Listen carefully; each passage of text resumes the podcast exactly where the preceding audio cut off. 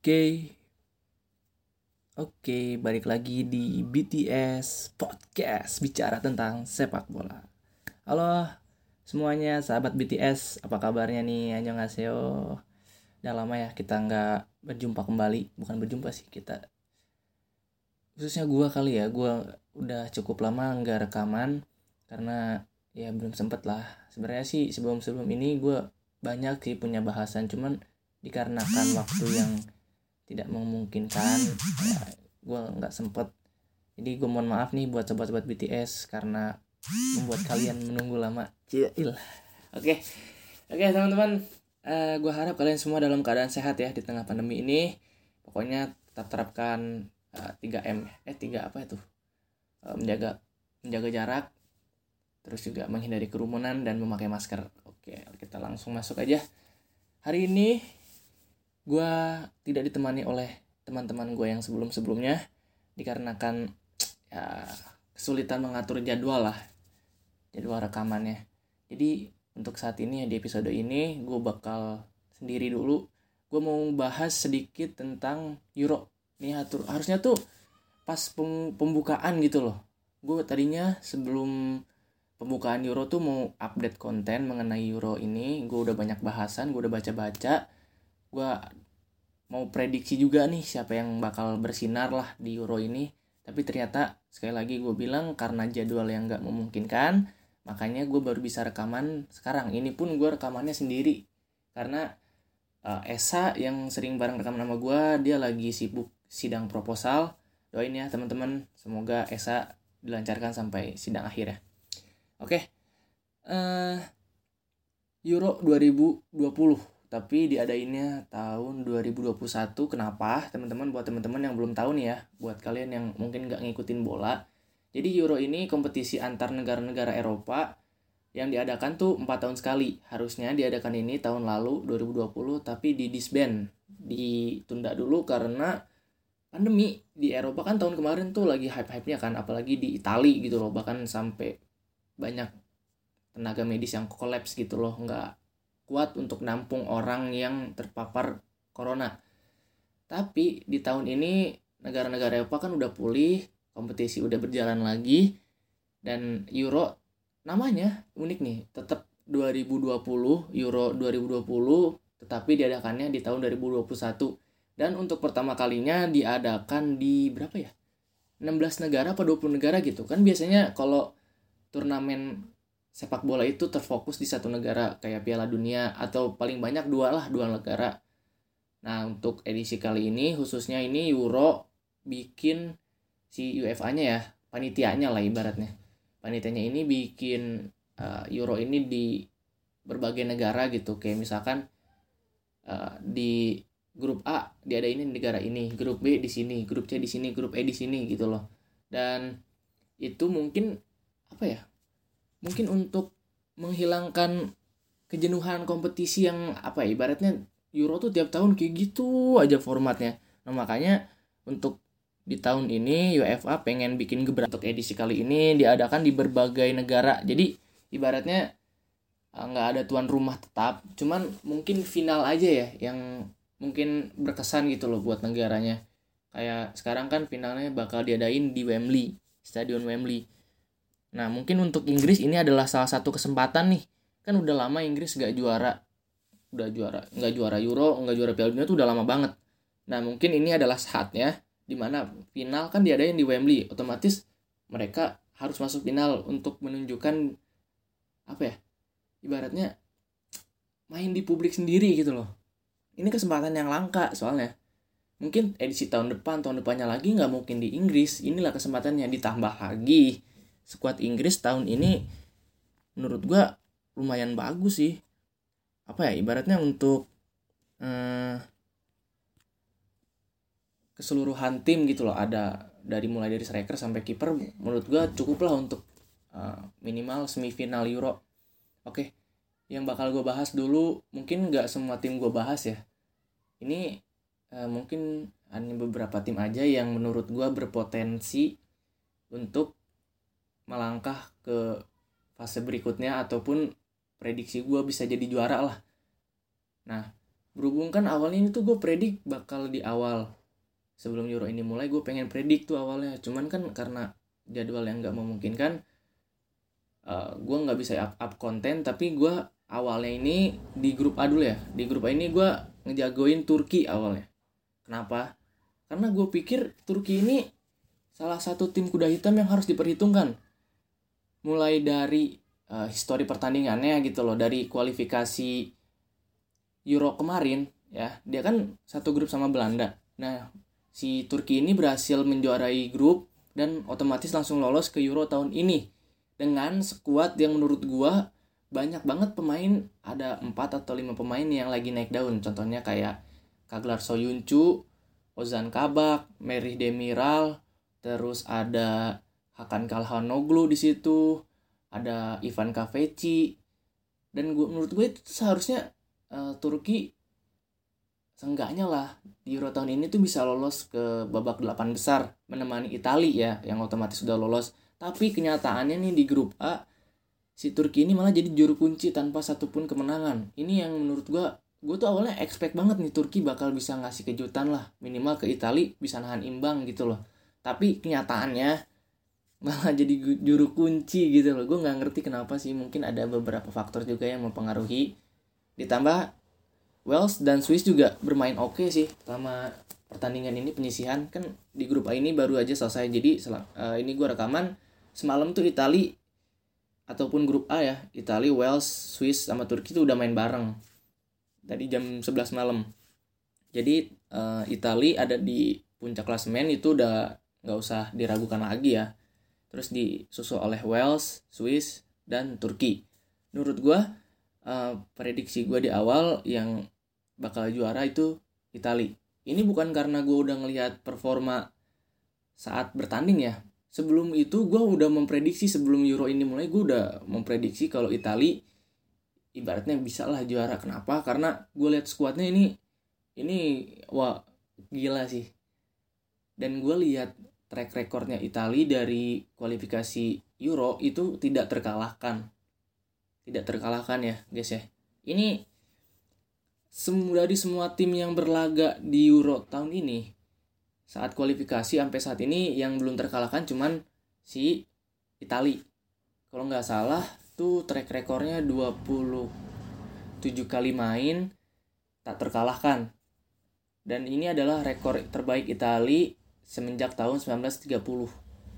Jadi ya gue merasa memang Itali layak lah untuk jadi juara atau minimal semifinal lah atau final juga. Oke okay karena di situ komposisi pemainnya pemain tua pemain muda oke okay. pelapisnya juga oke okay. uh, kiper Donnarumma masih muda oke okay. terus uh, back ada Bonucci, Cialini, it's okay lah pemain berpengalaman. Ditambah ada Andrea Bastoni di cadangan. Kiri kanan mau siapa pun yang main kayak Spinazzola ataupun uh, Emerson, terus ada juga di Lorenzo di kanan, ada Florenzi gantinya.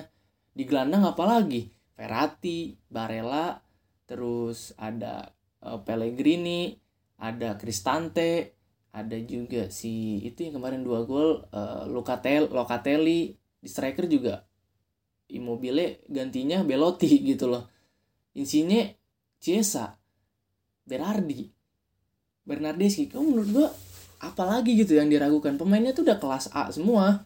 Mau pemain pengganti mau skuad utamanya tuh kualitasnya nggak jauh beda kedalaman skuadnya emang bagus banget. Mungkin yang bersaing dari segi uh, tim value ya itu yang bisa bersaing sama Italia ya cuman si Prancis. Prancis juga gila tuh skuadnya. Dan gua ngelihat Italia dari awal dari kualifikasi Euro memang mainnya tuh bener-bener rapi enak banget mainnya. Bener-bener cair gitu loh. Dan gue ngerasa oh ini tim udah mateng. Ini tim udah jadi dari lama. Dan gue rasa juga si Mancini nggak banyak ganti pemain dari mulai uh, kualifikasi ya.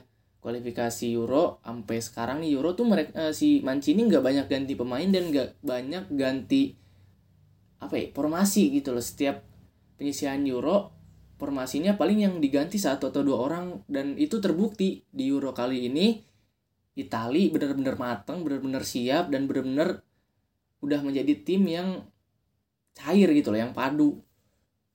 Dan mungkin di grup A ini ya jelas kan yang udah lolos Wales dan Itali. Oke, kita lanjut ke grup B. Nah, di grup B ada Belgia, Rusia, Finlandia, dan Denmark.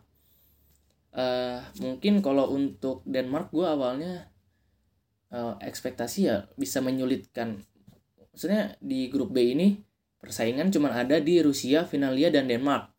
Kalau Belgia tuh gue udah nggak ngitung itu sebuah persaingan ya. Gue udah yakin Belgia pasti lolos. Karena kenapa? Mungkin skuadnya Belgia tuh nggak sebagus Itali. Cuman memang di first teamnya itu gila apalagi ada Lukaku, De Bruyne dan juga Hazard siapa lagi ya banyak deh pokoknya di situ ada Telemans juga terus kiper juga ada Courtois back ada si Munir kemarin yang main oke okay banget. Dan menurut gue memang nggak ada kesulitan dan terbukti gitu loh. Belgia nggak kesulitan buat lolos dari grup B ini di mana dia udah ngumpulin 6 poin. Ini tuh udah udah otomatis lolos sih sebenarnya. Mau gimana pun ya. Ditambah mungkin satu pertandingan lagi ya pasti rotasi sih. Gue yakin si uh, Belgia pasti rotasi pemain. Nggak mungkin nampilin tim utamanya dan gue berpikir juga di awal yang bakal uh, jadi top scorer ya calon kandidatnya ya Ronaldo sama si Lukaku dan terbukti Lukaku di match pertama oke okay. match kedua juga walaupun gak ngegolin tapi kontribusinya juga oke okay. dan gue rasa Lukaku sih bisa jadi uh, peraih gol terbanyak dan di sini kalau untuk posisi dua ya gue mungkin uh, partai terakhir kan Rusia lawan Denmark. Finlandia lawan Belgia. Ya otomatis kalau memang Belgia nya rotasi pemain si Finlandia sih masih bisa memiliki peluang lah walaupun nggak banyak gitu loh. Dan gue apa Finlandia juga kan ngasih kejutan kemarin. Kalau misalkan golnya Pojan Palo nggak di ibaratnya nggak kena VAR ya gue rasa Finlandia menang. Karena Rusia nih kayak pas gue lihat pertandingan Rusia lawan Finlandia mereka udah bener-bener frustasi sama serangannya nggak tembus-tembus gitu loh. Finlandia tuh pemain-pemainnya disiplin loh. Ternyata gue juga kaget gitu loh. Pas awal gue nggak sama sekali nggak ngelirik Finlandia untuk ibaratnya ya paling tim cuman tim pelengkap aja gitu loh. Tapi ketika ngelihat dia lawan Denmark walaupun ada sedikit uh, insiden kan ya si Eriksen tapi secara main juga Finlandia oke okay gitu loh. Rapi dan disiplin terus juga kebukti pas lawan Rusia walaupun mereka kalah tapi sanggup nahan sampai menit ke sekitar menit 70 lah baru bisa golin sih si Rusia. Dan itu pun mereka ngegolin duluan gitu loh. Cuman karena offside ada VAR ya jadi cancel golnya. Gue rasa masih ada sih peluang antara Rusia dan Finlandia masih 50-50 ditambah lagi uh, gol differentnya kan si Finlandia ini menang gitu loh. Secara gol agregat mereka menang gue masih ada masih ada harapan sih. Oke selanjutnya di grup C ada Belanda Ukraina Austria dan Makedonia Utara. Uh, Oke, yang jadi jelas ada persaingan tinggal di Ukraina dan Austria. Dan ini adalah hmm, apa ya ibaratnya comebacknya Belanda setelah 2016 dan 2020, 2018 mereka nggak lolos Euro, nggak lolos Piala Dunia juga. Dan baru kali ini nih mereka kembali lagi tanpa diperkuat oleh pemain andalannya nih di back yaitu si Virgil van Dijk. Tapi performanya tetap oke, okay, tetap bisa memuncaki klasmen ya. Ini bukan kejutan lah buat gue karena memang skuadnya oke-oke. Di sana ada Depay, ada Wijnaldum dan yang mengejutkan Dumfries loh. Ini sebenarnya gue udah lihat pemain ini udah lama dari PSV. Dari Dumfries tuh usia 18 atau 19 gitu. Dia kan dulu wonderkidnya PSV. Cuman di beberapa tahun berikutnya tuh kayak performanya stagnan aja gitu loh, gitu-gitu aja. Tapi di akhir musim ini, ibaratnya di setengah musim terakhir lah kemarin di PSV performanya nanjak dan dipanggil di uh, timnas Belanda untuk Euro ternyata lumayan bagus mainnya nanjak lagi. Dan gue rasa setelah Euro ini Dumfries banyak diincar sih gue yakin. Dan kalau Belanda iya Belanda Belanda ya benar-benar. Kayak Dumfries ini mungkin harganya bakal naik karena oke okay banget mainnya. Terus kalau Ukraina Ukraina sempat kalah sama Belanda habis itu menang lawan Makedonia. Ukraina juga skuadnya ternyata lumayan loh.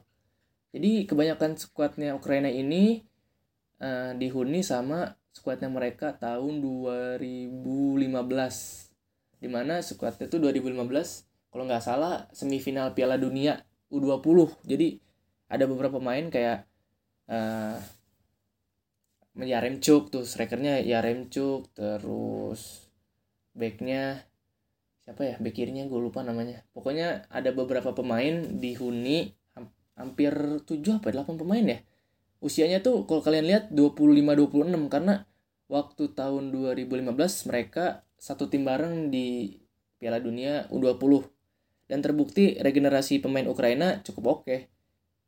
Sekarang buktinya mereka di Euro bisa lolos Euro walaupun kemarin nggak lolos Piala Dunia tapi bisa lolos Euro. Dan saat ini masih memiliki peluang yang gue bilang lebih besar lah dari peluang Austria. Karena pemain-pemainnya juga kayak dipadukan lagi apalagi ada masih ada Yarmolenko kan. Itu performanya masih oke banget. Dan gue rasa Ukraina nih kalau feeling gue pribadi Ukraina bakal menemani Belanda ke babak selanjutnya. Kalau untuk Austria mungkin nggak terlalu banyak perubahan ya nggak banyak gue sorot juga sih. Karena ya apa ya paling ya gitu-gitu aja pemainnya. Arnold Taufik pasti ya mereka ngandelin Alaba ya. Nggak nggak terkejut sih gue pemain-pemainnya. Alaba pasti kapten di belakang paling Jan Sommer ya Jan Sommer terus hmm, si Arnold Taufik. Mungkin Marcel Sabitzer kali ya yang mungkin bisa jadi ancaman nih untuk Ukraina atau untuk yang eh Ukraina. Iya untuk Belanda nih. Eh Belanda bukan ya? Austria terakhir nih kayaknya. Austria ketemu sama Ukraina nih terakhir di babak penentuan lah ibaratnya. Pertandingan penentuan siapa yang bakal lolos. Gua rasa Belanda dan Ukraina. Oke. Uh, grup D Republik Ceko, Inggris, Kroasia dan Skotlandia. Gue gak ngerti lagi Inggris kenapa performanya bisa kayak gini. Gue bingung nih. Kenapa teman-teman? Karena di dua laga awal Inggris nih gak apa ya ibaratnya gak gak sesuai dengan ekspektasi gue aja gitu loh cara mereka main kayak apa ya mereka tuh skuadnya bagus cuman kayak kayak buntu gitu loh dari sampai depan tuh buntu apalagi kemarin kemarin kan seri tuh lawan Scotland. Harusnya tuh Inggris bisa menang loh lawan Scotland. Mau dari segi apa pun Scotland kalah telak. Walaupun emang beberapa pemain Scotland ada yang main di IPL ya gue rasa emang dari apa ya kualitas skuadnya juga udah jauh. Paling yang menonjol dari Scotland ya Kieran Tierney si Robertson McTominay. Ya ya gitu-gitu aja pemainnya gitu loh. Kenapa? Dan gue bingung Inggris nggak bisa nggak bisa golin gitu loh iya kan? Satu-satu kan Inggris. Gue heran gitu loh Inggris tuh kenapa? Cuman ditahan imbang kosong-kosong gitu loh. Dan kemarin juga pas menang lawan Kroasia cuman satu kosong. Gue gak ngerti. Padahal ada striker terbaik ya ibaratnya mereka bilang ya Harry Kane striker terbaik di dunia saat ini. Nomor 9 striker nomor 9 terbaik. Tapi ya buktinya Inggris nggak bisa berbicara banyak untuk sejauh ini ya di grup D mereka masih peringkat kedua di bawah Republik Ceko. Kalau kita bandingin ya Republik Ceko punya siapa sih? Gitu loh. Yang paling Thomas Socek sama si Patrick Schick yang gue yang gue rasa memang mereka berdua punya kans untuk pindah tim nih abis ini abis Euro. Karena performanya oke okay banget. Gue nggak bohong apalagi Schick ya gue nggak nyangka dia bisa golin sebangsat itu dari tengah lapang. Anjay. Itu jarang-jarang loh. Ada di Euro gol-gol kayak gitu. Ditambah pemainnya yang nggak terkenal cok. Lu bayangin Patrick Schick gitu loh. Gue nggak gue nggak heran kalau itu Ronaldo ataupun gue nggak heran kalau itu uh, siapa ya? Depay lah karena emang udah sering gitu loh. Tapi ini yang ngegolin tuh Schick gitu loh yang dibuang bahkan dibuang loh sama AS Roma dibuang ke Leipzig. Tapi performanya malah di Republik Ceko ini oke okay, gitu loh. Dan gue rasa udah peluang dari Scotland sama Kroasia udah nggak ada. Ini mah udah cuman tinggal Republik Ceko sama Inggris. Cuman di penentuannya entah Inggris atau Republik Ceko yang ada di puncak. Gue tetap pegang Inggris sih. Cuman kalau Inggris mengulangi kesalahan yang sama ketika mereka melawan Scotland ya gue rasa Inggris nggak bakal melangkah jauh. Mungkin lolos cuman bakal susah ke depannya. Karena ya buntu anjir. Gue nonton Inggris juga kayak ngantuk gitu loh. Padahal mereka tuh punya pemain-pemain cepet punya punya punya apa ya pemain-pemain yang bisa banyak cetak gol. Ada Harry Kane di bench ada Calvert Lewin ada Sancho ada Sterling ada Rashford ada Foden ada Mason Mount kurang apa sih? Back kanan udah mewah banget. Kyle Walker Trippier Trent Arnold. Kiper juga mungkin di kiper juga nggak jelek-jelek banget kan? Pickford. Gelandang juga oke okay, gitu loh. Kurang apa Inggris tuh ya? Gue juga gak ngerti. Karena Inggris tuh selalu kayak gini setiap gelaran. Squad mereka terhitung dari 2014 deh sampai sekarang. Gue rasa squad Inggris tuh mewah cuman tetap aja gitu nggak bisa ber, berbuat banyak kalau lagi turnamen besar kayak gini. Mungkin itu sih yang harusnya bisa jadi bahan evaluasi. Ya ketika di sepertiga akhir selalu buntu. Itu aja.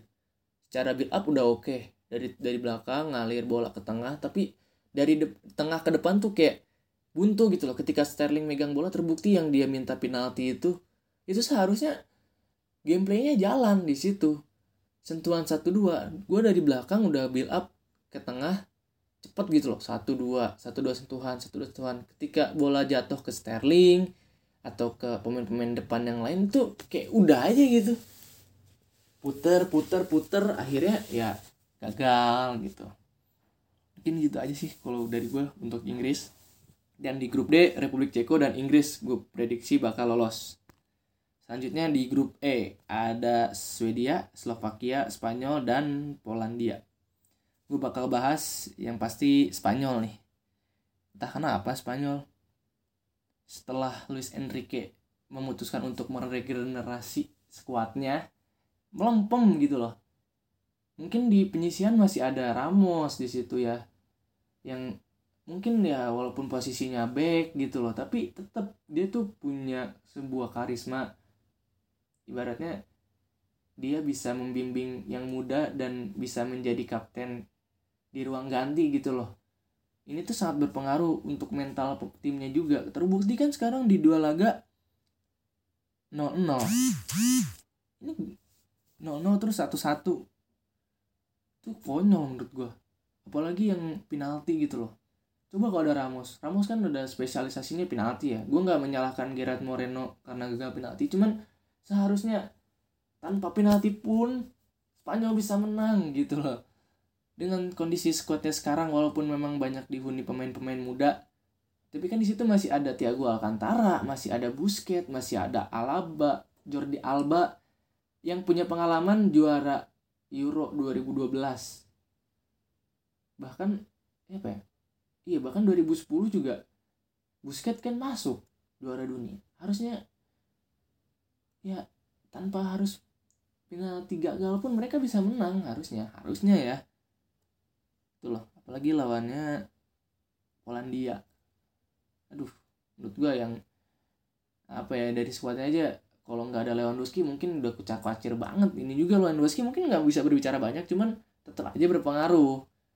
Ya gue rasa Spanyol nih benar-benar underperform dan benar-benar jauh di bawah ekspektasi gue sebagai apa ya ibaratnya pecinta sepak bola lah. Atau gue peng, bukan pengamat ya gue nggak pengamat pengamat banget. Tapi gue penikmat sepak bola penonton sepak bola tuh pengen ngelihat Spanyol tuh yang atraktif gitu loh. Yang kayak fase-fase 2010 atau 2012 di mana Spanyol nih kalau jujur ya gue kalau Spanyol main tuh gue semangat gitu loh gue nontonnya. Karena di situ kan ada Xavi ada Iniesta ada David Silva ada Fabregas gitu loh. Mereka tuh mainnya cantik. Tapi sekarang tuh kayak Spanyol sekarang gue ngerasa kayak setiap gue nonton Spanyol anjir kok boring gitu mainnya. Dan terbukti di dua, di dua laga awal lawan Swedia 0-0 lawan Polandia 1-1 emang boring mainnya. Dan masalahnya ya selalu kayak gitu. Penyelesaian akhir. Ini Morata juga kemarin yang setelah Gareth Moreno gagal penalti terus ditambah dengan Morata aduh gue nggak ngerti lagi deh Spanyol. Mungkin evaluasi juga sih di pertandingan terakhir. Soalnya Slovak eh, lawan Slovakia ya mau nggak mau mereka harus all out gitu loh. Kalau nggak all out ya kelar Spanyol. Terus selanjutnya eh, Slovakia nih yang gue rasa lumayan. Walaupun apa ya walaupun agak boring mainnya. Tapi mereka tuh semangat gitu loh. Mereka tuh kayak Spartan mainnya. Lihat kan ada Marek Hamsik, Pekarik, terus siapa lagi ya? Slovakia, uh, Milan Skriniar. Itu tuh ketika Slovakia main tuh gue ngeliatnya kayak wah mereka semangat gitu loh. Ngotot. Waktu gue nonton waktu lawan Swedia itu walaupun mereka kalah dari segi market value tim tapi mereka ngotot gitu loh. Mereka tuh ngotot mainnya. Semangat berbanding terbalik sama Swedia. Swedia gue rasa pemainnya oke okay, di atas dari Slovakia dari segi apa ya uh, market value mungkin ya pengalaman juga kalah gitu loh pemain-pemain Slovakia. Karena Slovakia kan uh, nggak terlalu sering main. Bahkan Piala Dunia pun nggak lolos kemarin. Swedia lolos loh. Dan banyak pemainnya yang masih main gitu loh. Di 2018 ada Lindelof ada. Terus juga masih ada Ibra juga di ruang ganti. Harusnya Swedia ini menampilkan permainan yang atraktif. Mungkin emang memuncaki klasmen menang lawan Slovakia. Cuman ya golnya juga penalti. Dan gue kaget gitu loh. Gue kan nggak nonton pertandingan Spanyol lawan Swedia cuman dari beberapa highlightnya aja. Waktu lawan Spanyol Swedia tuh bertahan men. It's okay lah gue ngerti gitu loh. Lawannya Spanyol. Tapi ketika Swedia lawan Slovakia ketemu gue kira dua-dua apa ya? Kedua tim ini bakal adu apa ya uh, bakal main dalam tempo cepet gitu loh. Ternyata Swedia juga bertahan lawan Slovakia. Gue nggak ngerti apa emang strateginya kayak gini. Pragmatis ala ala Mourinho nganderin serangan balik. Tapi untuk apa gitu loh? Secara kualitas pemain mereka menang. Di sana ada Alexander Isak juga strikernya. Ada Emil Forsberg Marcus Berg. Ada juga Larsen Olson ya walaupun nggak sebagus Spanyol ya tapi masih di atas Slovakia. Harusnya ya mereka bisa menguasai pertandingan bisa main atraktif dan bisa agresif. Nyatanya pragmatis sudah aja bertahan. Untung aja kemarin tuh Swedia dapat serangan balik terus dapat penalti akhirnya bisa menang. Itu loh. Mungkin yang bakal diprediksi yang bakal lolos dari uh, grup ini Swedia dan Spanyol sih. Tapi belum tahu nih entah Slovakia atau Spanyol. Karena Swedia posisinya udah untung banget nih tinggal ketemu Polandia. Mereka seri pun lolos. Tinggal Slovakia sama Spanyol. Nih, gua rasa ya Slovakia juga nggak mau ibaratnya masih pasti bakal tampil habis-habisan dong. Nggak mungkin mau kalah sama Spanyol juga. Dan Spanyol juga sama bakal mati-matian gitu loh. Apalagi menjaga reputasi nama Spanyol masa iya nggak lolos gitu gue nggak ngerti deh pokoknya sama Spanyol. Tapi ya gue harap pertandingan terakhir ini Swedia lawan Polandia dan juga Slovakia lawan Spanyol bisa menampilkan permainan yang atraktif bisa terjadi banyak gol. Itu aja yang gue harapin. Oke selanjutnya di grup F nih. Grup terakhir dan grup neraka. Huh, ini tim-tim yang gue rasa awalnya ya sebelum pengundian grup ini tiga-tiganya bisa lolos minimal semifinal lah. Eh minimal 8 besar lah bisa lolos. Cuman kan dari tiga tim ini Jerman Portugal dan Prancis ternyata satu grup. Otomatis yang bisa lolos cuman dua. Dan di sini sampai saat ini gue bikin podcast ini gue rekaman Prancis masih memimpin ditambah eh disusul dengan Jerman Portugal dan Hungaria. Gue mau menyoroti Prancis dulu. Prancis dari segi market tim udah nggak usah diragukan ini negara yang paling mahal. Di sana ada. Dari mulai back eh mulai kiper back tengah sampai striker itu semua mewah coy. Asli itu mewah. Grade A kelas dunia semuanya. Mau tim mau pemain pelapis mau tim inti semuanya itu gua rasa pemain-pemain yang apa ya grade A lah. Kelas dunia gitu loh. Uh, terus yang gua soroti tapi ya dari Prancis ini di pertandingan pertama lawan Jerman dan lawan Hungaria itu Prancis tuh selalu bermain bertahan gitu loh. Di pertama lawan Jerman mereka juga bertahan. Untung aja mereka dapat serangan balik gol. Terus pas lawan Hungaria mungkin mereka menguasai pertandingan. Cuman buntu bener-bener buntu di depan. Padahal di situ loh ada ada Kante ada Pogba ada Rabiot. Itu gelandangnya tuh udah menang lawan gelandang Hungaria. Udah mutlak banget menang. Gitu loh. Tapi ketika dari gelandang ke depan ketika Griezmann megang bola Mbappe megang bola atau Karim Benzema megang bola itu buntu. Entah mau kayak gagal aja gitu bikin serangan gagal gagal. Salah passing ke counter dan satu momen di mana Hungaria unggul duluan ini konyol sih kalau kata gue jadi kayak Prancis tuh kasih kan nyerang nyerang nyerang terus umpan langsung ke striker dan back kirinya naik gitu. Mereka cuma berdua sedangkan back Prancis ada empat ditambah satu gelandang bertahan. Mereka tuh berlima dua lawan lima. Dan si Pavard ini gue ya ampun. Pavard dilewatin dong coy. Gila nggak lu juara Piala Dunia lu back kanan terbaik dari Prancis dilewatin pemain Hungaria dengan mudahnya. Gue nggak ngerti lagi cuma dua orang loh di counter attack. Dua lawan lima. Hungaria lagi. Kalau misalkan dua lawan limanya Jerman atau dua dua lawan limanya Inggris atau Italia sih masih mungkin ya. Cuman ini dua lawan limanya Hungaria lagi. Gue bingung bisa gol. Harusnya itu nggak jadi gol. Makanya ketika gol itu terjadi kan ada kamera yang nyorot band uh, Perancis tuh. Wah di situ di Deschamps benar-benar marah. Iya marah. Gue juga kalau jadi pelatihnya bakal marah. Karena ya memang goblok gitu loh. Gue bisa bilang goblok asli. Nyerang nyerang nyerang malah kegolan duluan. Dan golnya pun di babak kedua baru terjadi menit 60 ke atas. Padahal itu udah nguasain setengah lapang banget itu Prancis eh 60 ke atas apa 70-an gitu ya pokoknya. Udah mendekati akhir-akhir pertandingan. Padahal kalau dari sisi squad ya.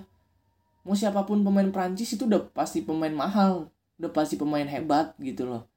Ya sekarang di di penjaga gawang ada Yoris gantinya McMahon baru pindah ke AC Milan. Dari back nih ada Varane, Kimpembe, Zoma, Umtiti, ada Lenglet. Coba siapa pun backnya yang mainnya tetap back kelas dunia gitu yang tampil. Ditambah bek kanan bek kanan ada Pavard ada Dubois dua-duanya bagus gitu loh. Mau siapa pun yang main di kiri ada Lucas Hernandez dan juga Lucas Digne.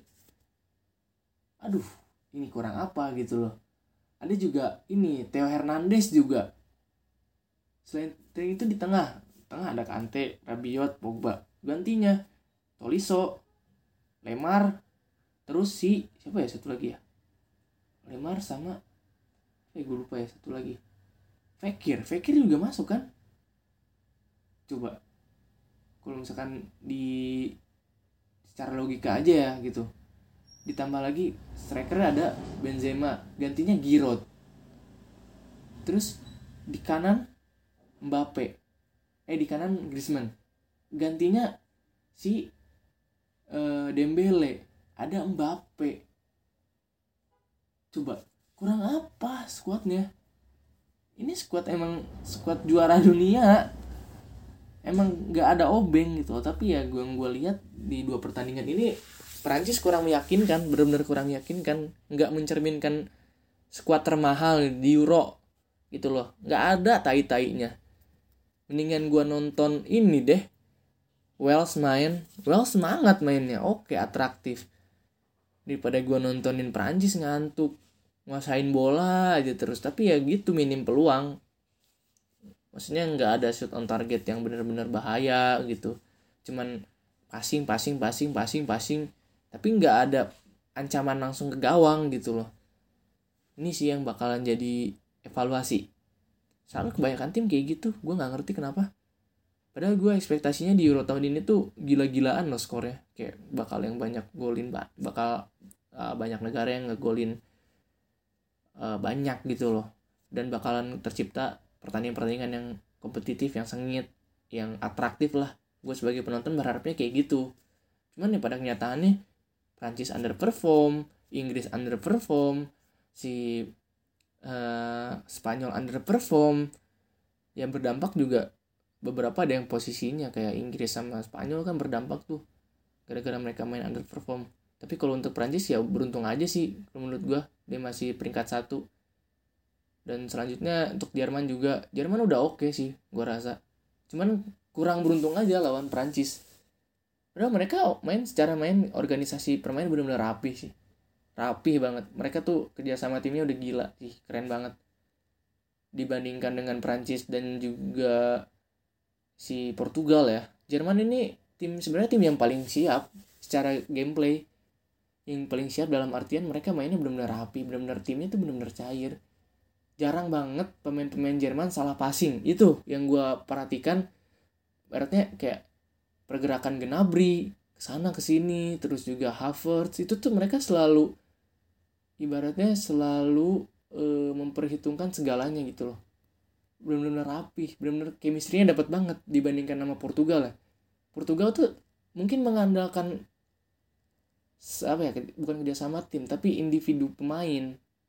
Kayak mereka tuh ngandelin kecepatannya Ronaldo atau mereka ngandelin serangan baliknya yang dribble si Jota atau si Bernardo yang bisa ngacak-ngacak. Terbukti waktu lawan Jerman mereka sempat unggul kan dari serangan balik. Itu pun karena kualitasnya seorang Bernardo yang bisa ngelihat visi yang bisa ngelihat si Jota terus dipasing ke Ronaldo. Itu serangan balik.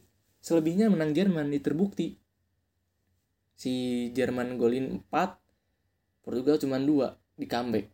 Dan memang jauh secara gameplay jauh sama Jerman. Jerman udah udah di atas banget lah secara gameplay.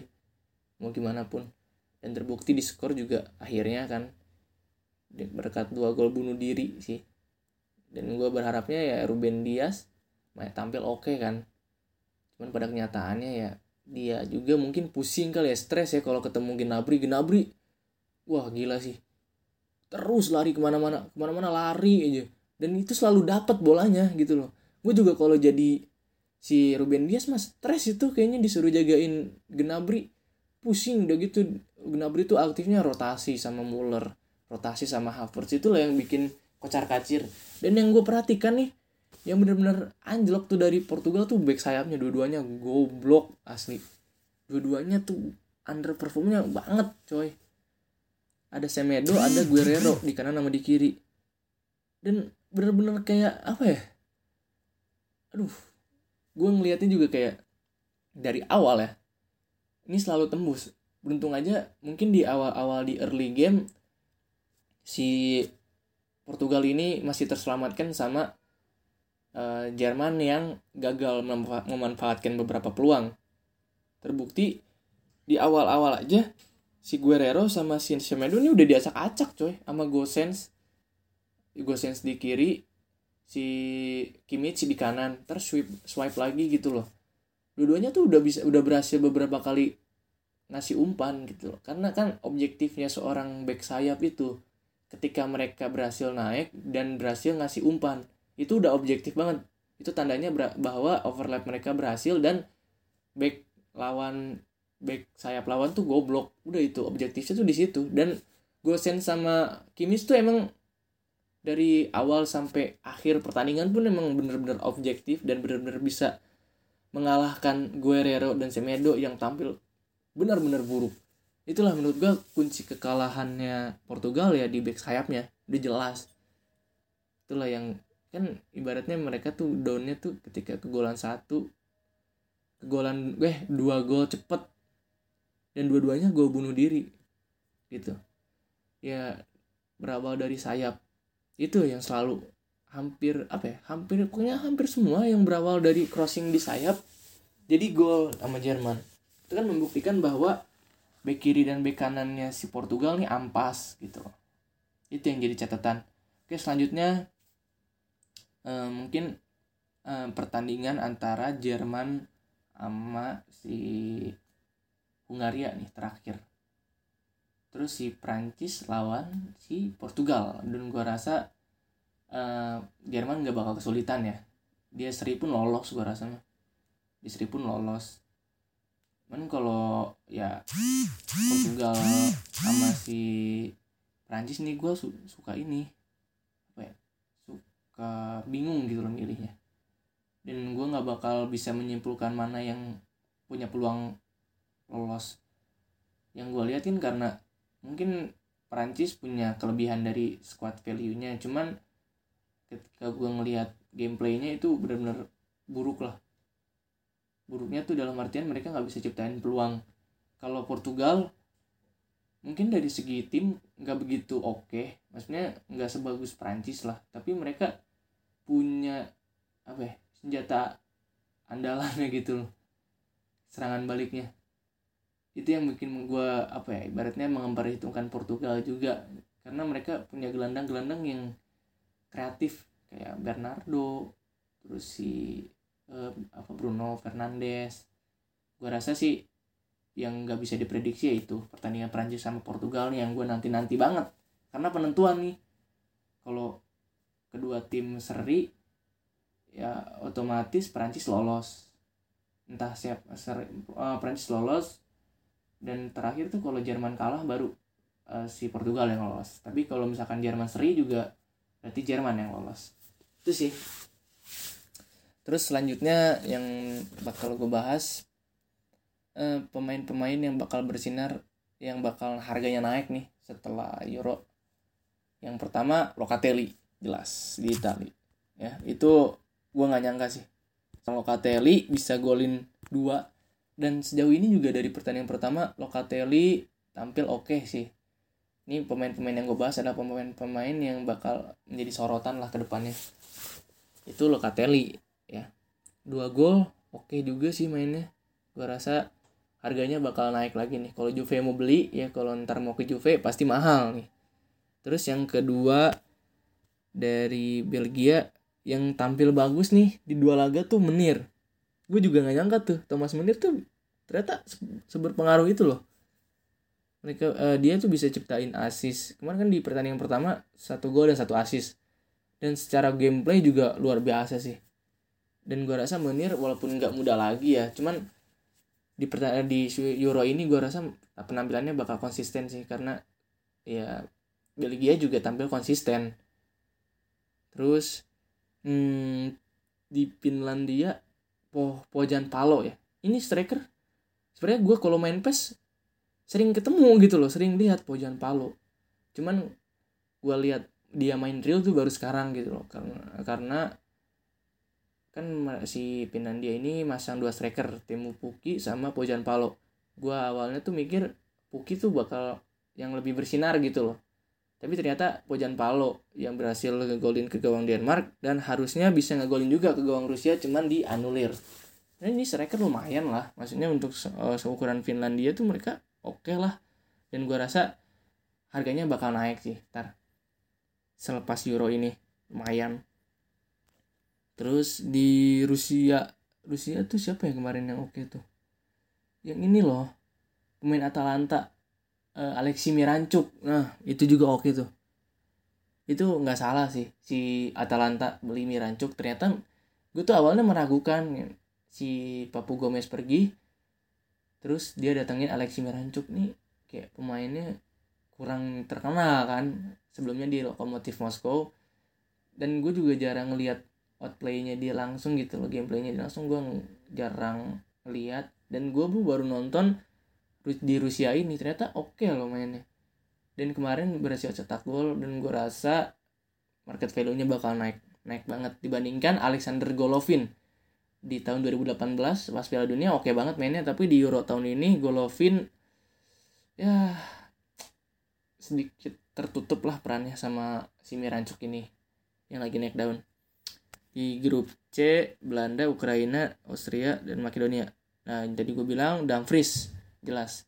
Dan oh iya yang tadi yang belum sempat gue bahas itu Makedonia Utara. walaupun nggak banyak kejutan tapi ini kan tim debutan ya di Euro mereka baru ikut sekali baru lolos sekali tapi performanya juga walaupun kalah dua kali oke okay loh semangatnya tuh wow, gila anjir apalagi Goran Pandev ini kan ibaratnya Euro pertama dan terakhirnya dia gitu Goran Pandev. Dan tampil oke okay nih. Dia ngegolin juga gitu loh. Makedonia Utara oke okay juga sih. Tapi kalau untuk di grup C ini eh, pemain-pemain yang bakal bersinar menurut gue uh, Denzel Dumfries terus juga kalau di Ukraina tuh Yaremchuk dan juga Yaremchuk sama siapa tuh ya? Back back kirinya pokoknya yang masih muda itu itu keren juga sih Ukraina. Maikolenko oh iya Maikolenko. Itu juga oke tuh. Nanti mungkin selepas Euro ini harga mereka bakal naik dan gue harap sih mereka bisa pindah ke klub besar ya. Bisa bisa lebih berkembang lagi. Terus kalau di Austria mungkin di Austria itu si ini gelandang bertahannya yang oke.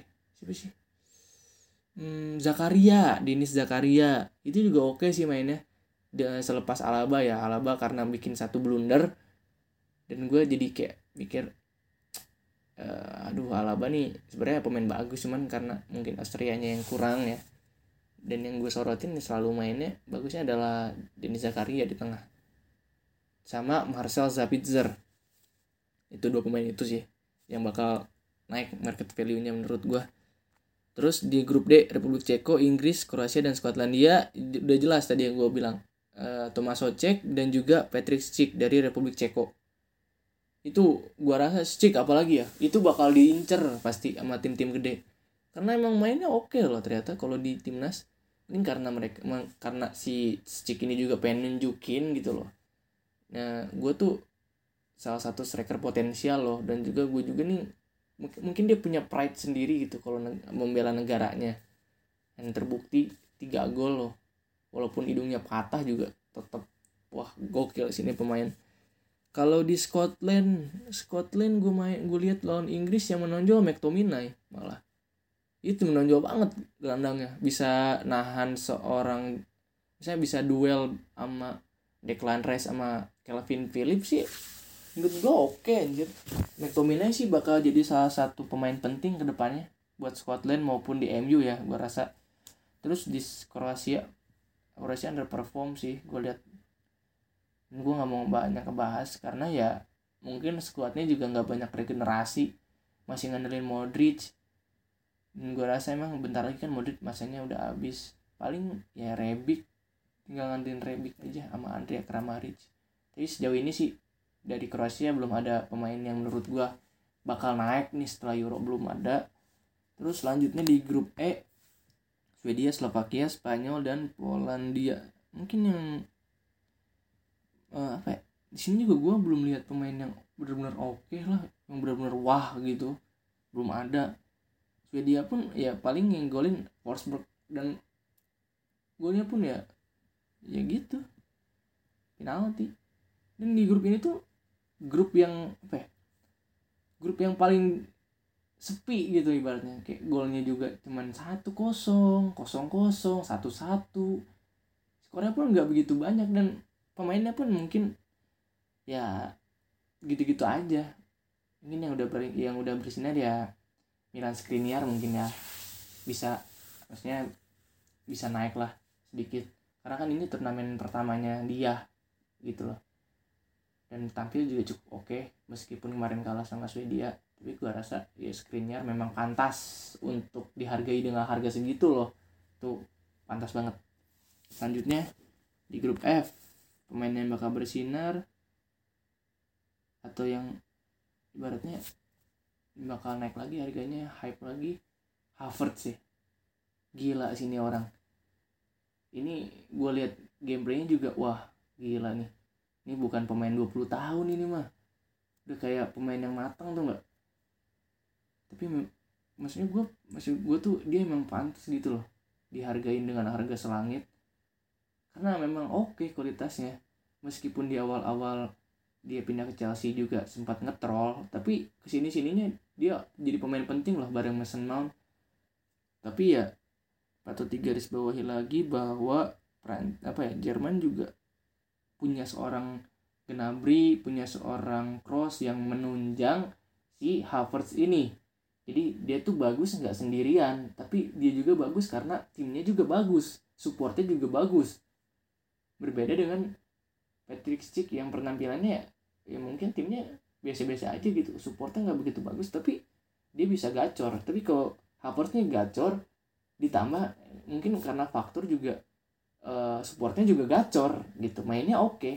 ada Kimmich di situ yang ngasih-ngasih umpan manja ada Gosens di, di kiri ada Kimmich di kanan.